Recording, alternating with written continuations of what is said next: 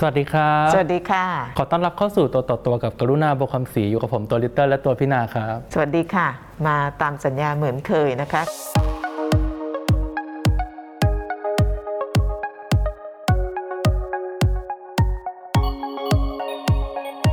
สัปดาห์นี้คุยเรื่องอะไรคะสัปดาห์นี้เราวันนี้พูดจาเพราะมาก เกิดอะไรขึ้น เราจะมาคุยกันเรื่องความขัดแย้งของอิสราเอลและปาเลสไตน์เมื่อวาน เมื่อวานซืนแล้วก็วันนี้เนี่ยมันมีเราอาจจะเรียกได้ว่ามันเป็นสงครามย่อยๆ ระหว่างอิสราเอลกับปาเลสไตน์แล้วก็ไอ้ภาพของตึกเกือบ 30 ชั้นในฉนวนกาซาซึ่งเป็นเขตปกครองของปาเลสไตน์ที่ถล่มลงมาเนี่ยมันคือส่วนหนึ่งของการที่อิสราเอลยิงระเบิดใส่ คือยิงกันแบบว่าตุ่มตุ้มตามกระหน่ำมาก ยิงตั้งแต่กลางคืนยันจนเช้าอะพี่นาใช่ใช่ทีนี้โลกก็กลัว โลกนี่หมายถึงว่าสหราชสหประชาชาติก็เกรงว่าเนี่ยมันจะกลายลุกลามบานปลายกลายเป็นสงครามแบบเต็มรูปแบบหรือเปล่านะคะ เพราะว่าตีกันจริงจังมากนะคะจนทำให้เราคิดว่าอยากจะคุยปรากฏการณ์นี้วันนี้ เพราะว่าจุดเริ่มต้นคือเขาขัดแย้งมาเป็นพันพันปีแล้วล่ะนะเราก็เคยคุยเรื่องนี้ แล้วก็ ถ้าจะไปให้ใกล้กว่าพันปีก็เอาตั้งแต่อิสราเอลตั้งประเทศ หลังสงครามโลกครั้งที่สอง70 กว่าปีที่แล้วเนี่ยอิสราเอลกับปาเลสไตน์ก็ตีกันมาตลอด แล้วคราวนี้เนี่ยที่เราอยากจะคุยกันเพราะว่าการตีกันเนี่ยมันมีจุดเริ่มต้น แล้วก็มีภาพภาพหนึ่งตอนพี่นาเห็นข่าวเมื่อวันวันที่ 7 ตอนที่เห็นภาพนั้นเนี่ยเออเดี๋ยวให้ดูภาพ ภาพนี้เป็นภาพของกองกำลังอิสราเอลที่เข้าไปไล่ ชาวมุสลิมที่กำลังทำพิธีศาสนาในมัสยิดอัลอักซอร์แล้วตอนนั้นตอนที่เห็นข่าวพี่นาคิดเลยว่า เดี๋ยวเดี๋ยวต้องตีกันแน่ๆเลย แล้วก็จริง เพราะฉะนั้นวันนี้เราจะคุยเรื่องความขัดแย้งอิสราเอลปาเลสไตน์รอบใหม่ แล้วก็จะให้ความสำคัญว่าทำไมมัสยิดอัลอักซอร์ถึงถึงเป็นจุดที่มันอ่อนไหวขนาดนั้นทำไมคนมุสลิมทำไมคนปาเลสไตน์คราวนี้ถึงโกรธมาก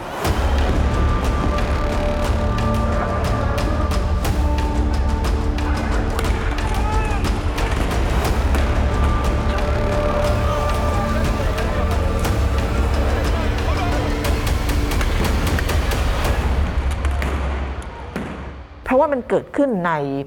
ศาสนสถานที่เขาถือว่าสำคัญเป็นอันดับสามของศาสนาอิสลาม ต้องเล่าก่อนว่าตัว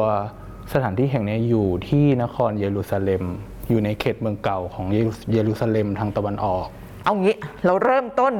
เพื่อให้เราแบบว่าตามตามกันทันนะ เราเริ่มต้นกันที่เยรูซาเล็ม เยรูซาเล็มเนี่ยเป็นเมืองที่งดงามมากลิตเติ้ลพี่ไปสามครั้ง แล้วก็ทุกครั้งที่ไปเนี่ยมันเหมือนเราต้องมนต์เสน่ห์ทันทีที่เราย่างเท้าเข้าไปในเมืองเก่า คือเยรูซาเล็มเนี่ยเป็นเป็นนครใหญ่ แต่ว่าไอ้จุดที่เป็นศูนย์กลางความขัดแย้งทั้งหมดทั้งมวลที่มีมาเป็นพันๆปีเนี่ยมันมีพื้นที่แค่หนึ่งตารางกิโลเมตร ที่เขาเรียกว่าพื้นที่เมืองเก่าหรือ Old City ซึ่งอยู่ในเยรูซาเล็มฝั่งตะวันออก ในเมืองเก่าหรือว่า Old City เนี่ยมันจะสังเกตง่ายมาก เพราะมันจะมีกำแพงล้อมรอบ เป็นกำแพงแบบกำแพงโบราณ สร้างตั้งแต่สมัยจำได้ไหมสมัยไหนกำแพงเนี่ยตั้งแต่สมัยสมัยที่คนยิวเนี่ยยังมี King David อาณาจักรปะของตัวเอง กษัตริย์เดวิดอืมกษัตริย์คนแรกของยิวใช่แล้วก็ช่วงหลังเนี่ยพอโดนกองทัพโรมันถล่มก็คือทำลายวิหารทำลายวัดของยิวหมด เหลือแต่ซากกำแพงค่ะ ก็คือซากกำแพงอันนี้แหละพี่นาอันเดียวกับเมื่อหลายพันปีก่อน คือมันมันมันมันมันมีมนต์ขลังมันมีเสน่ห์มาก แล้วก็ในบริเวณเมืองเก่าเนี่ยนะคะ พื้นที่หนึ่งตารางกิโลเมตรเนี่ยมันคือคือคนเนี่ยมักจะบอกว่าความขัดแย้งระหว่างอิสราเอลปาเลสไตน์มันซับซ้อนมาก แล้วก็แก้ยาก และไอ้ที่แก้ยากที่สุดเนี่ยคือไอ้หนึ่งตารางกิโลเมตรเนี่ยแหละเพราะอะไรเพราะว่ามันคือที่ตั้งของสิ่ง ศักดิ์สิทธิ์สิ่งยึดเหนี่ยวจิตใจของศาสนาที่ใหญ่ที่สุดในโลกสามศาสนาด้วยกัน ก็คืออิสลาม คริสต์แล้วก็ยูดาห์ใช่เดี๋ยวเล่าให้นิดหนึ่งเอาแบบง่าย ๆ ในเมืองเก่านะลิตเติ้ลย่างเท้าเข้าไปเนี่ยเราก็จะรู้ว่าในหนึ่งตารางกิโลเมตรเนี่ยเขาจะแบ่งเป็น4 quarter หรือว่า 4 ส่วน ให้ทุกคนได้มีที่มีทาง เพราะว่าแต่ก่อนตีกันว่ามันของฉันมันของเธอของอะไรเงี้ยเขาก็เลย UN ก็เลยแบ่งให้เป็น 4 ส่วนอ้าว เป็น Muslim Quarter เป็น Christian Quarter เป็นยิว Quarter แล้วก็เป็น Armenian Quarter ที่พี่สงสัยคืออาร์มาเนียนมาได้ยังไง อันนี้คือแต่ละคนก็จะมีโซนของตัวเอง ใช่เขาจะมีโซนของตัวเอง แล้วการแบ่งโซนเนี่ยแบ่งตามสถานที่ตั้งสิ่งศักดิ์สิทธิ์ของแต่ละศาสนานั้น อย่างเช่นคริสเตียนควอเตอร์เนี่ยเขาจะมีสถานที่ศักดิ์สิทธิ์พี่จำไม่ได้เป็นเป็นโบสถ์ที่เชื่อว่าพระเยซูเนี่ย ถูกตึงกางเขนถูกตึงกางเขนที่นั่นนะคนคริสต์ก็จะถือตรงนี้เป็นที่ยึดเหนี่ยวจุดใจนะฮะสำหรับชาวยิวเนี่ยไอ้ตรงที่ตั้งสิ่งศักดิ์สิทธิ์เนี่ยคือกำแพงร้องไห้ Wailing Wall แล้วก็สำหรับคนมุสลิมเนี่ยที่ศักดิ์สิทธิ์ที่สุดเนี่ยคือตรงนี้ Dome of Rock มันจะเป็นพื้นที่ที่เขาเรียกว่า คือพื้นที่ที่อยากจะให้ความสำคัญวันนี้ก็คือพื้นที่ของ ที่เรียกว่า Muslim Quarter เนี่ย Muslim Quarter เนี่ยมันจะมีแล้วก็เป็นจุดขัดแย้งที่เกิดขึ้นในรอบนี้นะคะ Muslim Quarter เนี่ยบริเวณนั้นเขาเรียกว่าเป็น Temple Mount ในภาษา Arabic เนี่ยก็คือบริเวณทั้งหมดของภูเขา ซึ่งมันมีประวัติศาสตร์ยาวนานนะคะ ปัจจุบันคือที่ตั้งของศาสนสถานในศาสนาอิสลามที่สำคัญสองอัน ก็คือ Dome of Rock กับมัสยิดอัลอักซอ Dome of Rock เนี่ยสังเกตง่ายมากเลยพี่นา เพราะว่าตัวยอดของมันจะเป็นทองคำใช่ แล้วก็ตัวอาคารเป็นสีฟ้าสวยมาก พี่ไปยืนมองแล้ว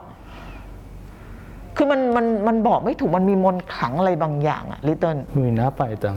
น่าไปมาก แต่ว่าตรงนี้มันก็มีเขาเรียกว่าเป็นเป็นความขัดแย้งที่แย่งกันไปแย่งกันมา เพราะว่าสำหรับศาสนาอิสลามเนี่ยDome of Rock เนี่ย คือหัวใจนะคะทำไมถึงเป็นหัวใจ เพราะ Dome of Rock เนี่ยคือสถานที่เขาเชื่อว่าท่านนบีมูฮัมหมัดเนี่ยเดินทางในช่วงข้ามคืน จากนครเมกกะของซาอุดิอาระเบียมาที่นี่ แล้วก็เหยียบก้อนหินขึ้นไปสู่สรวงสวรรค์ แต่ปัญหาก็คือว่าคนยิวก็เชื่อว่าพื้นที่ที่ตั้ง Dome of Rock อะแต่ก่อนเป็นของเขา ใช่เขาเชื่อว่าตัวภูเขาอะพี่นาที่ว่าเป็น เป็นเนินเขาขึ้นมาเนี่ยเป็นที่ที่อับราฮัมเนี่ยกำลังเตรียมที่จะบูชายัญลูกชายตัวเอง แล้วก็ได้ยินนิมิตของพระเจ้า คือเขาเรียกว่าเป็นวิหารในยุคที่หนึ่งแล้วก็ถูกทำลายโดยโรมันใช่ใช่ไหมแล้วก็ผลัดเปลี่ยนมือกันมาจนกระทั่งในที่สุดเนี่ยเอ่ออิสลามก็เข้ามา แล้วก็สร้าง Dome of Rock ข้างบนยอดที่เห็นทองทองๆเนี่ยทองคำจริงนะฮะที่ได้รับพระราชทานน่าจะเป็นจากกษัตริย์แห่งจอร์แดน ทีนี้ข้างๆ Dome of Rock เนี่ยก็คือศาสนสถานที่สำคัญหนึ่งในสามของคนมุสลิมก็คือมัสยิดอัลอักซอตั้งอยู่ข้างๆเลย ตอนพี่นาไปเนี่ยเราเข้าไปไม่ได้ เขาจะอนุญาตให้เฉพาะคนมุสลิมเนี่ยเข้าไปทำพิธี ถ้าเป็นคนนอกเนี่ยเราก็ได้ยืนอยู่ห่างๆสำหรับ Dome of Rock เนี่ยพี่ก็มีโอกาสได้เห็นชัดๆจากมีบ้านเพื่อนคนหนึ่งคือคุณลุงเนี่ยเขาเป็นคนที่อยู่ใน ขบวนการปลดปล่อยปาเลสไตน์ PLO ตั้งแต่สมัยยาเซอร์อาราฟัตเนี่ยแล้วก็เป็นคนที่เติบโตแล้วก็เกิดในเขตเมืองเก่าอพาร์ตเมนต์เขานะนิเติลเขาให้พี่ขึ้นไป แล้วก็เปิดห้องนั่งเล่นประหน้าต่างบานใหญ่ๆเปิดมานี่คือเห็น Dome of Rock เลย เดี๋ยวให้ดูรูปเนี่ยพี่ถ่ายรูปไว้ คือแล้วคุณลุงคนนี้บอกว่าในวันทุกวันเนี่ยเขาจะมานั่งจุดตรงเนี้ยตรงห้องนั่งเล่นแล้วมองไป นี่คือความปรารถนาสูงสุดของเขา เพราะว่านี่คือจุดที่ใกล้สวรรค์ที่สุด นี่เดาว่าบ้านโซนนั้นแทบทุกหลังต้องหันหน้าไปทางนั้นหมดแน่เลยนะใช่ใช่คือคนที่อยู่ในเยรูซาเล็มเนี่ยถ้าเป็นไปได้เนี่ยเขาจะต้องตั้งบ้านเรือนเพื่อหันไปเห็นไอ้ mountain ตรงเนี้ยซึ่งเป็นที่ตั้งของ Dome of Rock ซึ่งคนยิวเชื่อว่าเป็นวิหารเก่าของเขา แล้วก็คนยิวซึ่งไม่มีโอกาสเข้าไปใกล้เนี่ยเขาทำยังไงรู้ไหมเอ่อ ตอนที่พี่ไปพี่ก็ไปสัมภาษณ์คนยิวคนนี้เขาอพยพมาจากอเมริกา เป็นส่วนหนึ่งของขบวนการที่เชื่อว่าในที่สุดเยรูซาเล็มต้องเป็นของคนยิวเขาก็อพยพมาจากอเมริกา แล้วก็มาตั้งเป็นชุมชน ในเมื่อเขาไม่สามารถเข้าไปอยู่ในเขตเมืองเก่า ที่ใกล้ ๆ กับ Dome of Rock ได้เนี่ยเขาก็มาตั้งชุมชนห่างออกมานิดหนึ่งแต่ว่าห่างพอให้เห็น Dome of Rock แล้วพี่ไปอพาร์ตเมนต์เขาเปิดมาเนี่ยก็เห็น Dome of Rock จากไกลๆแล้วเขาบอกว่า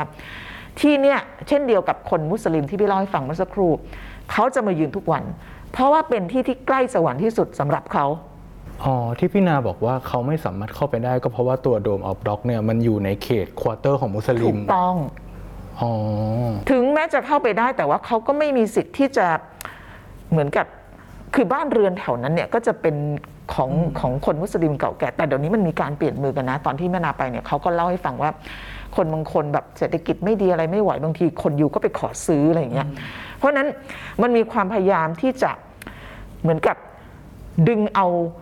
ดึงเอาพื้นที่ในเมืองเก่าเนี่ยมาเป็นของตัวเองให้ได้มากที่สุด จะเป็นด้วยวิธีการใด ๆ แต่ที่ที่ที่ที่เล่าให้ฟังส่วนหนึ่งก็คือใช้เปลี่ยนมือซื้อขายกัน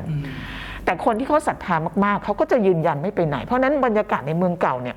ถ้าเราเข้าไปมันจะเหมือนเราเข้าไปอีกโลกหนึ่งอะอีกโลกหนึ่งจริง มันจะไม่เหมือนเทลวิฟซึ่งเป็นเมืองหลวงของอิสราเอลที่บรรยากาศมัน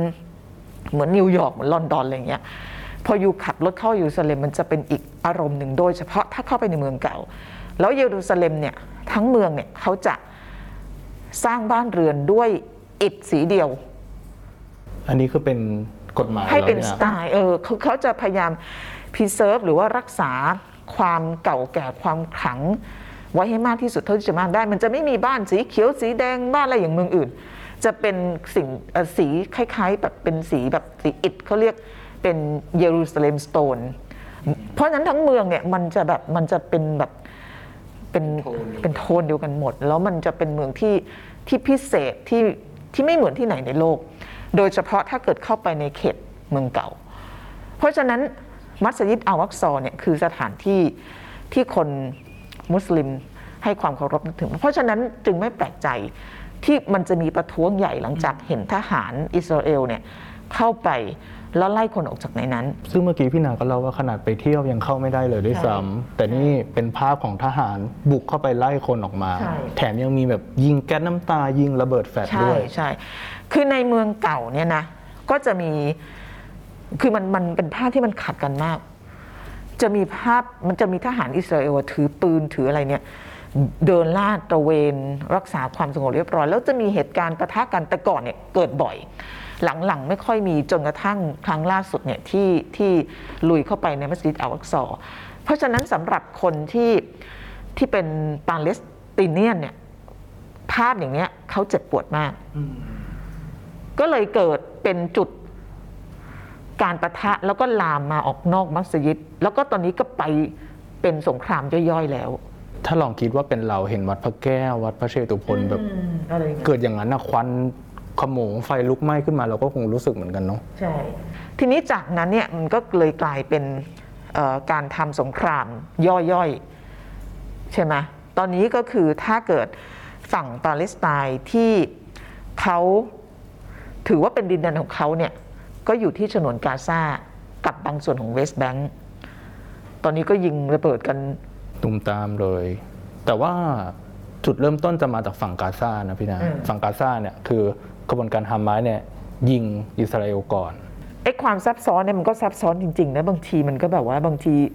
ไม่รู้จะไปเริ่มต้นอธิบายตรงไหน ลิตเติ้ลเล่าให้ฟังนิดหนึ่งก่อนว่า ทำไมยิวกับปาเลสไตน์เนี่ยเขาถึงทะเลาะกันเรื่องดินแดน แล้วในที่สุดหลังจาก UN เข้ามาไกล่เกลี่ยเนี่ยในที่สุดเนี่ยปาเลสไตน์ก็ได้มีที่มีทางเป็นของตัวเองถึงแม้ว่า จะรู้สึกว่ามันต้องได้มากกว่านี้ก็ตาม เพราะฉะนั้นที่ทางของปาเลสไตน์ตอนนี้ถ้าจะพูดง่ายๆเนี่ยก็คือฉนวนกาซาและบางส่วนของเวสต์แบงก์จุดเริ่มต้นเนี่ยต้องย้อนไปตั้งแต่สมัยช่วงสงครามเลย คือตอนนั้นเนี่ย ดินแดนบริเวณนี้ทั้งหมดทั้งอิสราเอลทั้งปาเลสไตน์เนี่ยมันเป็นของอาณาจักรออตโตมัน ทีนี้เนี่ยพอออตโตมันแพ้สงครามโลกครั้งที่หนึ่งก็เปลี่ยนมือไปให้อังกฤษเพราะอังกฤษชนะ อังกฤษก็ครองดินแดนนี้แทน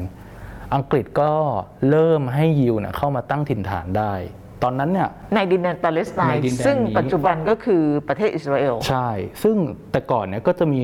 คนที่เขาอยู่เดิมอยู่แล้วแหละเป็นคนปาเลสไตน์ปาเลสไตน์เนี่ยเป็น เป็นคนอาหรับกลุ่มหนึ่ง เป็นส่วนหนึ่งของชาวอาหรับเขาอาศัยเดิมอยู่แล้ว ทีเนี้ยยิวกับปาเลสไตน์ก็ตีกันมาตั้งแต่ตอนนั้น จนกระทั่งจบสงครามโลกครั้งที่สองคือเขาตีกันมาจนกระทั่งเรื่องเนี่ยมันมาถึงสหประชาชาติ ก็เลยมีการมีมีมีฝั่งที่รับรองเอกราชของอิสราเอล ฝั่งที่รับรองปาเลสไตน์สุดท้ายก็ได้ผลสรุปตอนปี 1948 ว่าอิสราเอลเนี่ยจะตั้งประเทศตรงนั้น โดยที่จะมีจะแบ่งพื้นที่กันว่ามีพื้นที่ของอิสราเอลนะ ส่วนตรงเนี้ยก็จะเป็นพื้นที่ของปาเลสไตน์นะ สรุปอย่างนั้น แต่ว่าฝั่งประเทศที่เขาสนับสนุนชาวอาหรับด้วยกันเนี่ยเขาก็ไม่ยอมเขาก็ก่อสงคราม เพราะเขาถือว่าทั้งหมดเนี่ยมันควรจะเป็นของปาเลสไตน์ใช่เพราะว่าปาเลสไตน์อยู่ตรงนั้นมาตั้งแต่เริ่ม ทีนี้พอก่อสงครามปุ๊บปรากฏว่าฝั่งชนะคือฝั่งยิว พอชนะปุ๊บยิวก็เลยยึดดินแดนเพิ่มค่ะเป็นแบบนี้ไปเรื่อยๆประมาณ เกือบ 20 ปีอะพี่นา ใช่ ก็สงครามใหญ่ๆ ครั้งหนึ่งก็สงคราม 6 วันนะ ใช่ ที่มีคนเขียนหนังสือเรื่องนี้กันเยอะ มีสารคดี มีหนังเรื่องนี้เยอะสงคราม 6 วัน ที่ก็ตั้งสงคราม 6 วัน เพราะอะไร เพราะว่าชาติอาหรับทั้งหมดเนี่ยลุยนะลุยอิสราเอล ซึ่งตอนนั้นตั้งเป็นประเทศแล้ว ปรากฏว่าอิสราเอลโต้กลับใช้เวลา 6 วัน 6 วันชนะเลย ชนะเลยแล้วแถมเข้าไปในดินแดนของที่เคยเป็นดินแดนที่ประเทศในอาหรับครอบครองอย่างเช่น ที่ราบสูงโกลาน แล้วก็ยึดคาบสมุทรไซไซนายได้นายด้วยเอ่อของอียิปต์ใช่ไหมซึ่งอยู่ทางตอนใต้ พูดถึงไซนายของอียิปต์เรานึกถึงหนังสือตอนเด็กๆเนาะ ความลับบนแหลมไซนายเคยอ่านไหมไม่เคยเลย ต้องอ่านมันโรแมนติกมากทำให้เราอยากเป็นแบบว่า อยากไปเที่ยวแบบว่าทะเลทรายอะไรเงี้ย เป็นนิยายค่ะจำไม่ได้ว่าใครเขียน โสภาคสุวรรณหรืออะไร หนูรู้จักไหมโตไม่ทัน ต้องกล่าวว่าแน่ๆอะ ก็คือว่าถ้าเราดูแผนที่เนี่ยเราจะเห็นพัฒนาการของดินแดนว่าพื้นที่ของชาวปาเลสไตน์เนี่ยมันจะน้อยลงเรื่อยๆ ในขณะที่พื้นที่ของยิวเนี่ยเพิ่มขึ้นเรื่อยแล้ววิธีการที่เขาได้พื้นที่เพิ่มเนี่ยอันหนึ่งที่สำคัญคือใช้สตังค์ซื้อๆใช่ เพราะเขารวยเขารวยนะใช้สตังค์ซื้ออีกอันหนึ่งก็คือเขาเรียกว่าเป็นการฟอร์สเข้าไป อย่างเช่นถ้าเราเข้าไปในเขตเวสต์แบงค์เนี่ยเราจะเห็นเราเคยพูดเรื่องนี้เนาะจะเป็นชุมชน คือในเขตเวสต์แบงค์เนี่ยปัจจุบันเนี่ยแบ่งเป็น 3 3 โซน โซน A โซน B โซน C โซน A เนี่ยน่าจะเป็นพื้นที่การปกครองของปาเลสไตน์ใช่ใช่ไหมส่วนโซน B เนี่ยจะเป็นเอ่อการปกครองของปาเลสไตน์ร่วมกับหน่วยงานความปลอดภัยของอิสราเอล ตรงนี้จะมีประมาณ 22% โซน A เนี่ยจะจะสำคัญมาก เพราะว่าจะเป็นที่ตั้งของเมืองเบธเลเฮม เบธเลเฮมนี่ก็เป็นที่ประสูติของพระเยซู ถ้าจำไม่ผิด แล้วก็แถวนั้นเนี่ยมันก็ยังไงอะคืออาจจะไม่ขลังเท่าๆเยรูซาเล็มเยรูซาเล็มแต่ว่ามันก็มีความความความประวัติศาสตร์เก่าแก่ยาวนาน แล้วก็มันก็เป็นจุดที่แบงซี่อะที่เป็นศิลปินนิรนามของอังกฤษอะไปสร้างโรงแรมไว้ ใกล้ๆ เพราะว่าตอนเนี้ยอิสราเอลเขาสร้างกำแพงกั้นระหว่างเวสต์แบงก์กับพื้นที่ที่เป็นอิสราเอลสร้างกำแพงแบบว่าสูงยาวเลยนะซึ่งพี่นาก็เคยไปเห็นเคยเนาะไปแล้วมันสูงกว่ากำแพงเบอร์ลินมากอะสูงแบบว่า แล้วก็มีหอคอยมีอันตรวจตามี CCTV Banksy ก็เลยไปประชด สร้างโรงแรมตรงนั้นบอกว่าเป็นโรงแรมที่มีวิวที่ ugly ที่สุดในโลกก็คือเปิดห้องมาก็จะเจอกำแพงกำแพง แล้วในกับบนกำแพงก็จะมีคนไปเขียน artwork Banksy ว่างๆแกก็หลบมาจากลอนดอนจากอังกฤษ แล้วก็มา paint นู่นนี่ เป็นสัญลักษณ์ของการประท้วงเรื่องของการแบ่งแยกการแย่งดินแดนนะฮะเพราะฉะนั้นในเวสต์แบงค์เนี่ยมันก็มีความพยายามของชาวยิวในการจะเข้าไปคล้ายๆแบบ ดึงมาเรื่อยๆ ทีละนิดทีละหน่อย จับจองไปเรื่อยๆ เพราะว่าถึงแม้ว่าคนยิวจะมีพื้นที่เป็นของตัวเอง ซึ่งอยู่ในเขตปกครองซีแล้วก็ตาม แต่ว่าเขาเชื่อว่าดินแดนทั้งหมดเป็นของเขาเพราะฉะนั้นนอกเหนือจากการไปซื้อเนี่ยเขาใช้วิธีไปตั้งถิ่นฐาน ตั้งถิ่นฐานแปลว่าอะไร เวลาเราพูดถึง settlement ซึ่งเวลาเราอ่านข่าวภาษาอังกฤษเกี่ยวกับเรื่องปาเลสไตน์กับ อิสราเอลเราจะได้ยินคำว่าปะเอ่อ settlement settlement ก็คือการเข้าไปตั้งถิ่นฐานของชาวยิวในความหมายนี้ แปลว่าอะไรแปลว่าเข้าไปแล้วก็ไปสร้างเหมือนเป็นหมู่บ้านอะเป็นหมู่บ้านแบบว่านวนครอะไรใหญ่ ๆ โตๆแต่มีทุกอย่างในนั้น มีโรงพยาบาลมีเอ่อมีถนนโรงเรียนมีถนนำไฟมีคลองทุกอย่างคือทุกคุณไม่ออกไปไหนคุณอยู่ในเมืองนั้น แล้วก็มันจะเป็นอย่างเงี้ยเป็นหย่อมๆทั่วเขตเวสต์แบงค์ คนปาเลสไตน์รู้สึกว่าตัวเองถูกรุกมาเรื่อยๆ ถูกบีบ ถูกบีบ คล้ายๆกับที่เกิดขึ้นในเมืองเก่าอะก็คือถ้าลองจินตนาการว่าสมมติกรุงเทพเป็นเวสต์แบงค์เนี่ยเขตคลองเตยที่เราอยู่เนี่ยเป็นของปาเลสไตน์แต่พอเราข้ามไปเขตบางรักมันเป็นของอิสราเอลใช่ใช่แล้วเราไม่ไม่สามารถข้ามไปง่ายๆด้วยนะเพราะเราต้องมีด่านตรวจต้องผ่านกำแพงคือแบ่งอย่างนั้นก็ได้ แต่ว่าภาพของมันจะเป็นอย่างนี้ก็คือว่า ถ้าคลองเตยเป็นเขตของปาเลสไตน์มันก็จะเป็นเหมือนคลองเตย แล้วก็ถ้าข้ามมาอิสราเอลเอ่อเอ่อที่เป็น settlement ของคนยิว อาจจะเทียบได้กับทองหล่อ แต่ว่าจะมีกำแพง แล้วจะมีทุกอย่างในนั้น คือมันเป็นสองโลกอะคือมันเหมือนแบบฟ้ากับเหวว่างั้นฟ้าเถกับอะเหวมันเป็นสองโลก แล้วก็ถ้าเป็นเขตของปาเลสไตน์มันจะไม่มีกำแพงชาวบ้านก็จะปลูกบ้านแบบหลังคาตัดตัดตัดตัดอยู่เงี้ยนะ แต่ถ้าเป็น settlement ของของชาวยูเนี่ยมันจะมีคาแรคเตอร์ชัดเจนเลย จะเป็นตึกสูงเป็นอะไรแล้วก็จะมีทุกอย่างอยู่ในนั้น แล้วก็จะมีกำแพง แล้วก็จะมีการรักษาความปลอดภัย เข้มงวดมากๆซึ่งตัวชุมชนและกำแพงนี้คือกระจายกันอยู่ทั่วเวสใช่ต์แบงใช่ค์มันจะเป็นอย่างเดี๋ยวขับไปเจอเอ่อชุมชนหนึ่งชุมชนสองชุมชนมันก็จะกระจายไปเรื่อยๆเรื่อยไม่น่าแผนที่เวลาดูมันถึงได้แบบซับซ้อนนะพี่นันใช่มันแล้วเพราะเป็นฉะจุดนั้นสีเต็มไปหมดเลยๆตรงเนี้ยก็คืออีกส่วนหนึ่งของความขัดแย้งที่มีมาตลอดระหว่างยูกับปาเลสไตน์ก็คือคนปาเลสไตน์ก็ไม่พอใจว่าเอ้ยใช้วิธีการแบบนี้อีกหน่อย ฉันก็ไม่มีพื้นที่อยู่หรือเปล่า อีกหน่อยแผ่นดินฉันก็หายหมดหรือเปล่า คือแล้วก็แล้วก็บางทีผิดกฎหมายก็จะมีการขึ้นโรงขึ้นศาลมีการประท้วงประทะกัน คือมันเป็นแบบเนี้ยมาตลอด แล้วแล้วจริง ๆ แล้วการทำแบบนี้มันผิดกฎหมายไหมพี่นา ต้องไปดูว่ามันเป็นการซื้อขาย หรือว่าเป็น force move เข้าไป ไล่ที่ชาวบ้าน ใช่ใช่มันก็มีทั้งสองอย่าง ถ้าเป็นการซื้อขายเนี่ยมันมันก็พูดลำบากปะอืม แต่มันก็ดูอีหลักอีเหลือเนอะเหมือนใช่เหมือนถ้าเราเป็นสัญชาติอิสราเอล แต่บ้านเราอยู่ในเวสต์แบงค์ซึ่งเป็นรัฐปาเลสไตน์อย่างเงี้ย ก็ดูอีหลักอีเหลือเหมือนกันนะคนก็อาจจะบอกไม่อีหลักอีเหลือ สมมุติว่าพี่มีสตังค์แล้วถ้าสมมติที่พนมเปญให้พี่ซื้อที่ได้ พี่ก็ไปซื้อที่นึกออกปะแต่ว่ามันไม่ใช่การซื้อขายที่ธรรมดา แต่ว่ามันมีเหตุผลทางการเมืองอยู่ข้างหลัง เพราะคนที่เข้าไปอยู่ในเขตเวสต์แบงค์เนี่ยไม่ได้เข้าไปเพราะว่าตัวเองต้องการที่อยู่อย่างเดียวอะ แต่มันมีมันมีอุดมการณ์อุดมคติอะไรบางอย่างอยู่ข้างหลัง อุดมคติหรือว่าอุดมการณ์ที่พูดถึงก็คือ ความเชื่อว่าดินแดนทั้งหมดอะเป็นของเขาสำหรับชาวยูก็คือทั้งหมดเนี่ยคือดินแดนพันธสัญญาอ่าที่โดยพรเฉพาะในเยรูซาเล็มเนี่ยที่แบ่งเป็นตะวันออกตะวันตกเนี่ย ตอนนี้ตะวันตกเนี่ยในทางเทคนิคเป็นของอิสราเอลใช่แต่ตะวันออกเนี่ยก็ก็ ก็ยังยังยังค้างคายังจริงงๆกันอยู่ ก็แบ่งควอเตอร์กันไป ซึ่งสำหรับคนอิสราเอลเนี่ยเขาจะพูดบอกว่ามันแบ่งสำหรับเยรูซาเล็มมันแบ่งแยกไม่ได้ ชาวมุสลิม ชาวปาเลสไตน์ก็จะบอกว่าเยรูซาเล็มแบ่งแยกไม่ได้ เพราะฉะนั้นสำหรับพวกเขาเนี่ยมันต้องมันต้องทั้งหมด งั้นเราสรุปได้ไหมว่า จนถึงปัจจุบันนี้ก็ยังไม่มีใครเป็นเจ้าของเยรูซาเล็มอย่างแท้จริง นี่เมื่อทุกคนอ้างสิทธิ์หมดเลยสำหรับฝั่งตะวันออก ตะวันตกเหมือนกับเขาก็แบบว่า แต่ว่ามันมันมันมันพูดลำบากอะเราถึงไม่เห็นการไปตั้งสถานทูตของประเทศต่างๆ ในเยรูซาเล็ม อืม เพราะว่ามันเปราะบางนะปมันระเด็นเปราะนี้บางมาก ยกเว้นสมัยโดนัลด์ทรัมป์อะที่ประกาศไปตั้งสถานทูตสหรัฐในเยรูซาเล็มเออแรงมากพี่นะเพราะฉะนั้นสถานทูตส่วนใหญ่เนี่ยเอ่อ จะอยู่ในเทลวิฟเพราะว่ามันมันชัดเจนกว่าว่ามันคือดินแดนของอิสราเอลโดยสมบูรณ์ ถึงแม้ว่าพูดอย่างนี้คนปาเลสไตน์อาจจะไม่คิดแบบนั้น แต่ว่าในทางกฎหมายในทางเทคนิคในการรับรองของนานาชาติเนี่ยเขาให้การรับรองเยรูซาเล็มมัน หรือแม้กระทั่งการพูดว่าเยรูซาเล็มเป็นเมืองหลวงของอิสราเอล บางประเทศก็บางประเทศก็ไม่ยอรับมรองด้วยเอซ้ำอใช่ เพราะฉะนั้นถ้าเราดูหรือไม่ดูในทางเทคนิคเนี่ยก็คือดูว่าสถานทูตเนี่ยอยู่ที่ไหน สถานทูตหลายประเทศอยู่ในเยรูซาเล็มนะอย่างหลายประเทศในลาตินอเมริกา งั้นแปลว่าเขา supportใช่ใช่อิสราเอลใช่ไหมใช่ใช่การที่เขาตั้งสถานทูตมันเป็นมันถูกใช้เป็นเครื่องมือในการแสดงเอ่อ จุดยืนทางการอยากเมืรู้องเลยว่าไทยอยู่ที่ไหน ไทยอยู่เทลอาวีฟค่ะเออ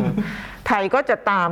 ของไทยเนี่ยจะจะตามกฎกติกาของ UN มันถึงเป็นเรื่องใหญ่ตอนที่โดนัลด์ทรัมป์ประกาศไปตั้งสถานทูตสหรัฐในเยรูซาเล็มตอนนั้น แล้วก็เกิดการเอ่อปะทะตีกันตอนที่พี่เข้าไปคราวนั้นแหละ ก็จะเข้าไปดูเรื่องนั้น เพราะฉะนั้นนี่มันเป็นอีกแค่บทหนึ่งของความขัดแย้ง ทั้งหลายทั้งปวงที่มันซับซ้อนวุ่นวาย ระหว่างอิสราเอลปาเลสไตน์แต่ว่าในบรรดาความขัดแย้งซับซ้อนทั้งหมดทั้งมวลเนี่ยที่แก้ยากที่สุดเนี่ยคือไอ้เนี้ยหนึ่งตารางกิโลเมตร คือเขตเมืองเก่า Old City ในเยรูซาเล็มตะวันออก สถานที่ตั้งสิ่งศักดิ์สิทธิ์ทั้งหลายที่คนสามสามศาสนายึดถือ ถ้ามีโอกาสไปใครมีโอกาสไปย้ายประเทศไปแล้ว ก็ยิ่งไปง่าย ให้โควิดหมดก่อน รที่ชื่นชอบประวัติศาสตร์เรื่องอะไรพวกนี้นะ มีคุณค่ากับการไปไปเยือนสักครั้งหนึ่งในชีวิต แต่ว่าตอนนี้ต้อง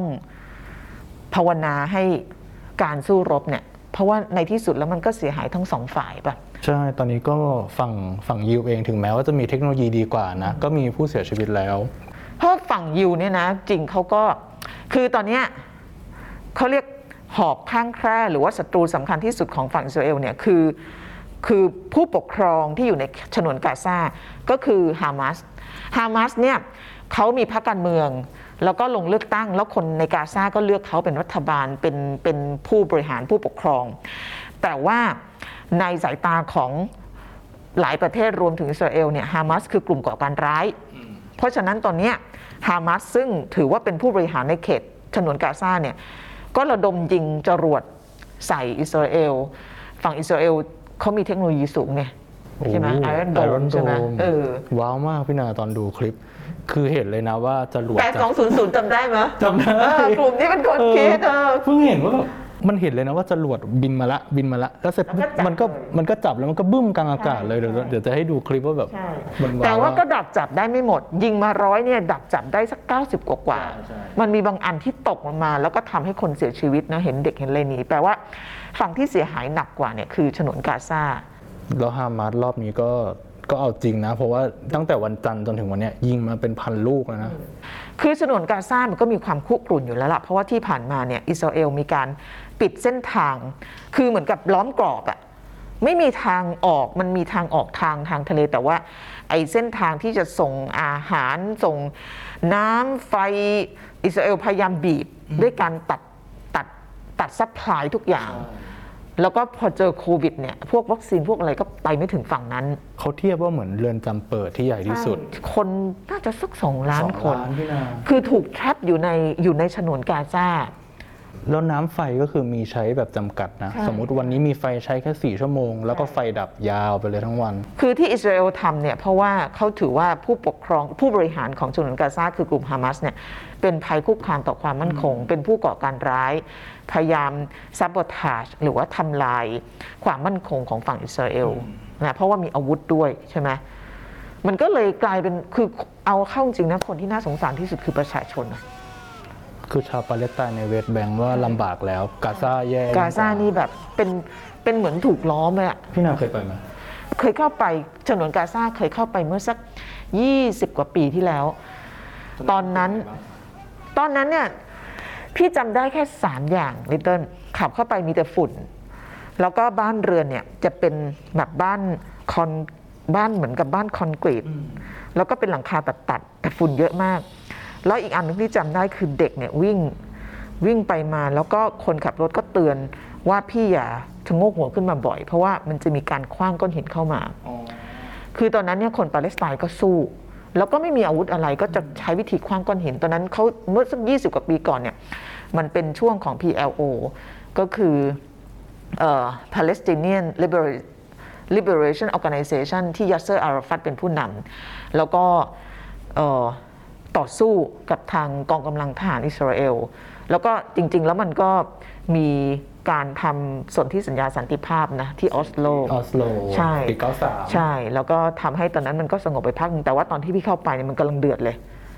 แล้วก็ก็ก็อันตรายแต่ว่าตอนนั้นในฉนวนกาซาเนี่ยก็จะมีชุมชนของคนยิวอยู่ในนั้นนะก็เป็น เป็นเมืองเป็นกำแพงเป็นเมืองแล้วก็เป็นหย่อมๆหย่อมๆคือวิธีการในการเข้าไปเอาที่ดินพื้นที่อย่างเงี้ยมันก็มีมาตั้งนานแล้ว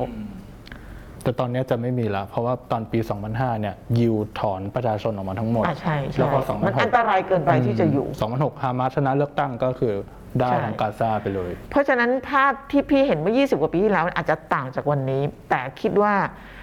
ปัญหารากเหง้าอะ มันคือแบบเดิมนั่นแหละ มันคือเรื่องของความปรารถนาในการครอบครองแผ่นดิน ซึ่งทั้งสองฝ่ายถือว่ามันเป็นมันเป็นที่ของตัวเองหนูเคยอ่านบทความเรื่องคนรุ่นใหม่ในกาซาคือเขารู้สึกว่าเขาอยากออกไปข้างนอกอะพี่นาอยากไปมีชีวิตที่ดีกว่านี้อยากไปทำงานไปอะไร แต่ว่าพอเกิดในกาซาแล้วชีวิตมันเหมือนแบบมันถูกกลายเป็นพลเมืองชั้นสองไปเลยอะออก มันไปไหมีก็สารไไคดีเรื่องหนึ่งสักสี่ห้าปีมาแล้วเศร้ามากเรื่องเนี้ยพี่จำไม่ได้คือพูดถึงเรื่องชีวิตของเด็กหนุ่มในกาซาเศร้ามาก ไม่รู้นะ เอาเข้าจริงๆก็ไม่รู้ว่ามันจะจบยังไง แล้วก็มันก็คงไม่จบในรุ่นของเราอะพี่ว่า แล้วมันก็จะมีแบบเนี้ยสงครามย่อยๆ ไม่รู้จะเป็นสงครามใหญ่ๆหรือเปล่าเกิดขึ้นมา แต่ตอนนี้ก็